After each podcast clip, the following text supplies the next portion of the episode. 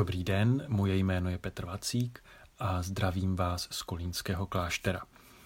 Eh, pro dnešní úvahu jsem hledal něco, co by odpovídalo eh, situaci, ve které mnozí z nás jsou, totiž, že jsme v určité uzavřenosti, často doslova mezi čtyřma stěnama. Vybral jsem jeden z nejstarších příběhů o lidské uzavřenosti a chtěl bych vám ho nabídnout pod jiným úhlem pohledu, a to nejen v přeneseném slova smyslu, ale vlastně doslova. Eh, jedná se o příběh o stavbě babylonské věže, kterou najdeme v jedenácté kapitole eh, první knihy Mojžíšovi, tedy hnedka v prvních kapitolách Bible.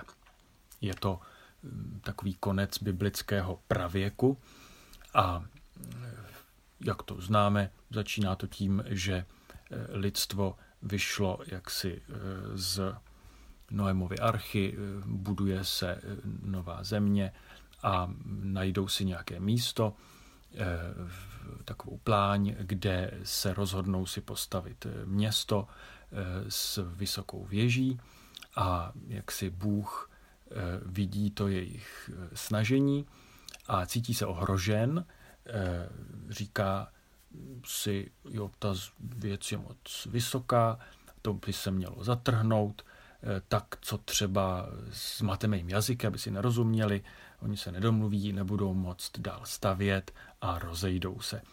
Eh, tohle je takové lidové pojetí, takový intuitivní pohled, intuitivní inspirace, eh, jak chápat eh, tento text. Já vycházím z toho, že tohle je pohled ze strany, tedy náš pohled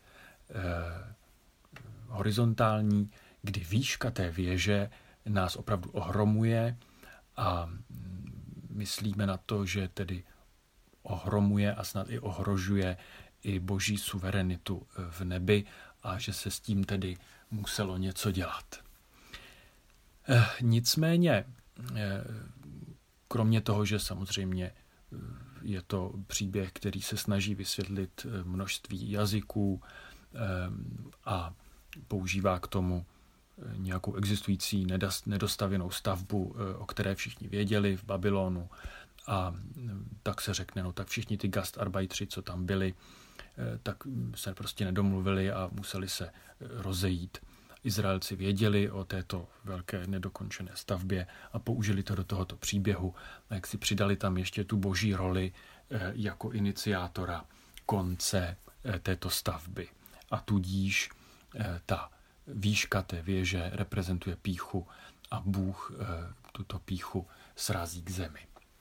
Podívejme se však z jiného úhlu, doslova, eh, z hora, odkud se v Bibli dívá Bůh. Co mu na této stavbě vlastně vadilo? Čteme tam, že Bůh vidí, že eh, lidé jsou jeden lid, mají jednu řeč, že něco začali a jsou tvrdohlaví. Ale není řečeno, že problém je v té věži. Ve skutečnosti babylonská věž eh, je něco, co v Bibli nikde není. Je tam jenom eh, napsáno město a věž, a nebo potom jenom město. Věž sama o sobě tam nikdy nefiguruje. Bůh si nestěžuje tedy nejenom na výšku věže. Ostatně při pohledu z hora výška stejně nehraje roli.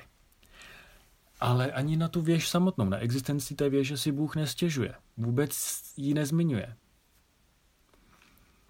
V tom, co Bůh popisuje jako problém, vůbec nefiguruje věž. Dokonce tam nefiguruje ani to město. Když je potom hospodin rozežené po celé zemi skrze zmnožení jazyků, tak je pak řečeno tak, že upustili od budování města a o věži tam zase není ani řeč. Tedy prosím, když se budeme dívat z hora, opustíme tu věž, protože o ní nejde.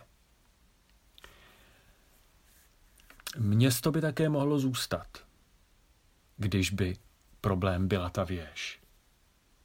Ale zásahem božím se začne, se přestane pracovat na celém městě a rozejdou se. Tedy zdá se, že cílem bylo také zastavit vůbec celý projekt toho města. A tam směřuji tímto úhlem pohledu a tímto výběrem eh, textu, eh, totiž textu o uzavřenosti v naší karanténě, ale samozřejmě i v uzavřenosti vůbec. Když se podíváme na ten text podrobně, což vám velmi doporučuji a přečíst si ho jaksi z toho úhlu pohledu ze zhora, tak zjistíte, že nejenom, že si Bůh nestěžuje na tu věž, ale že na konci je tam něco řečeno dvakrát a to nápadně podobně, že je Bůh rozehnal po celé zemi. A tuto stejnou věc po třetí, a to je jediná věc, která tam je třikrát, eh, najdeme ještě na začátku, kdy lidé si říkají, tak tady se zastavíme, postavíme si město a věž, eh, tím si uděláme velký jméno, což je samozřejmě v Bibli taky dost problém, ale hlavně a nebudeme rozptýleni po celé zemi. Pak na konci Bůh zasáhne a rozptýlí je po celé zemi.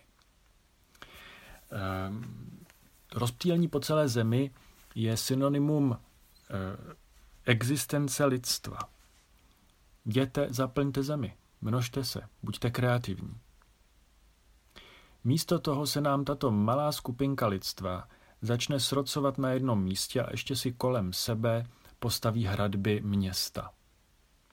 A ještě si řekne, nebudeme rozptýleni po celé zemi. Toto je v přímém protikladu s tím, co je úkolem člověka. Na začátku Bible není člověku řečeno a ne, aby si tady postavil nějakou moc vysokou věž.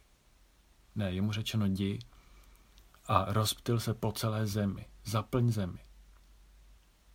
Místo toho, je to už na počátku tohoto příběhu eh, o hm, tom Babylonu, celá země najednou byla jednotná v řeči i v činech. Mluvili jednou řečí, dělali jednu věc, ale od toho tady nejsme. To radši mluvte mnoha jazyky, ale rozptylte se po celé zemi, myslete mnoha způsoby a dělejte mnohé činy.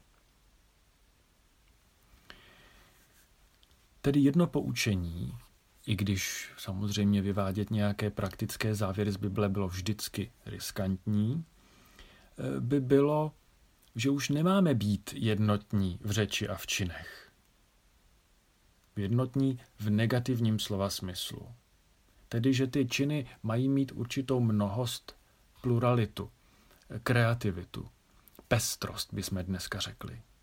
Stejně jako zažíváme pestrost jazyků.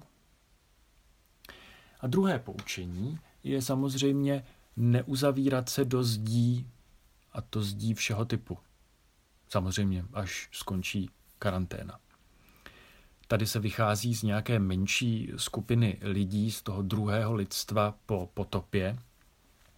Eh, tato skupina měla za sebou podobnou karanténu, delší, několika měsíční pobyt eh, v Noemově arše. A když vyšli ven, tak logicky museli mít strach, jestli ta potopa nepřijde znova, že by bylo dobré se držet blízko té archy, aby jsme tam zase zaběhli, kdyby se něco semlelo. Případně postavíme si město, to je vlastně taková pevná archa. Něco, do čeho se můžeme skovat, eh, kdyby se něco dělo. Eh, připomíná mi to také pokušení, slavné klasické pokušení eh, lidí, kteří hodně meditují, a to je zůstat na polštářku, doma, v arše ve městě, zůstat na jednom místě, nebýt v kontaktu se světem. Naopak, je třeba výjít ze záchranné archy, až nastane čas. Je, star, je potřeba starat se o zemi, o realitu, která nám byla svěřena. To je to, co je problémem eh, v tomto příběhu z Babylonu. Nemáme zůstat na jednom uzavřeném místě, ale máme se rozejít po celé zemi a starat se. Podcast u Ambonu pro vás připravuje Fortna. U Ambonu se střídají Ladislav Herián, Pavel Pola, Josef Prokeš, Petr Glogar, Tomáš Roule a Petr Vacík. Slovo pro každý den najdete na www.fortna.eu, na www.prakjezu.cz a v podcastových aplikacích.